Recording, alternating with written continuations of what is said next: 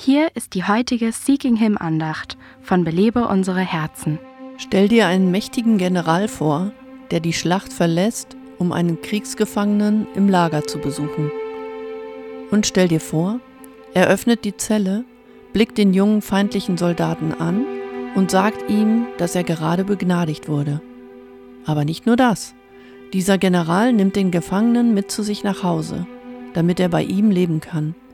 Und dann macht er ihn sogar zu seinem eigenen Sohn, indem er ihn adoptiert. Das klingt völlig unmöglich, aber es ist gar nichts im Vergleich zu dem, was Gott für uns getan hat. Römer 5, Vers 10 sagt, als wir Gott noch feindlich gegenüberstanden, hat er uns durch den Tod seines Sohnes mit sich selbst versöhnt. Gottes Wort zufolge war ich sein Feind. Ich rebellierte ganz bewusst gegen Gott. Und das sogar schon als kleines Mädchen in einem christlichen Elternhaus. Die Schrift sagt, dass Gott mich bereits in diesem Zustand liebte. Er liebte dich. Diese Liebe hat er in dem überragenden Akt einer Selbstaufopferung bewiesen. Denn Gott hat die Menschen so sehr geliebt, dass er seinen einzigen Sohn für sie hergab. Das ist wahre Liebe.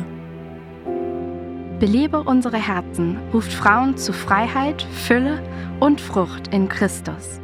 Weitere Informationen auf belebeunsereherzen.com.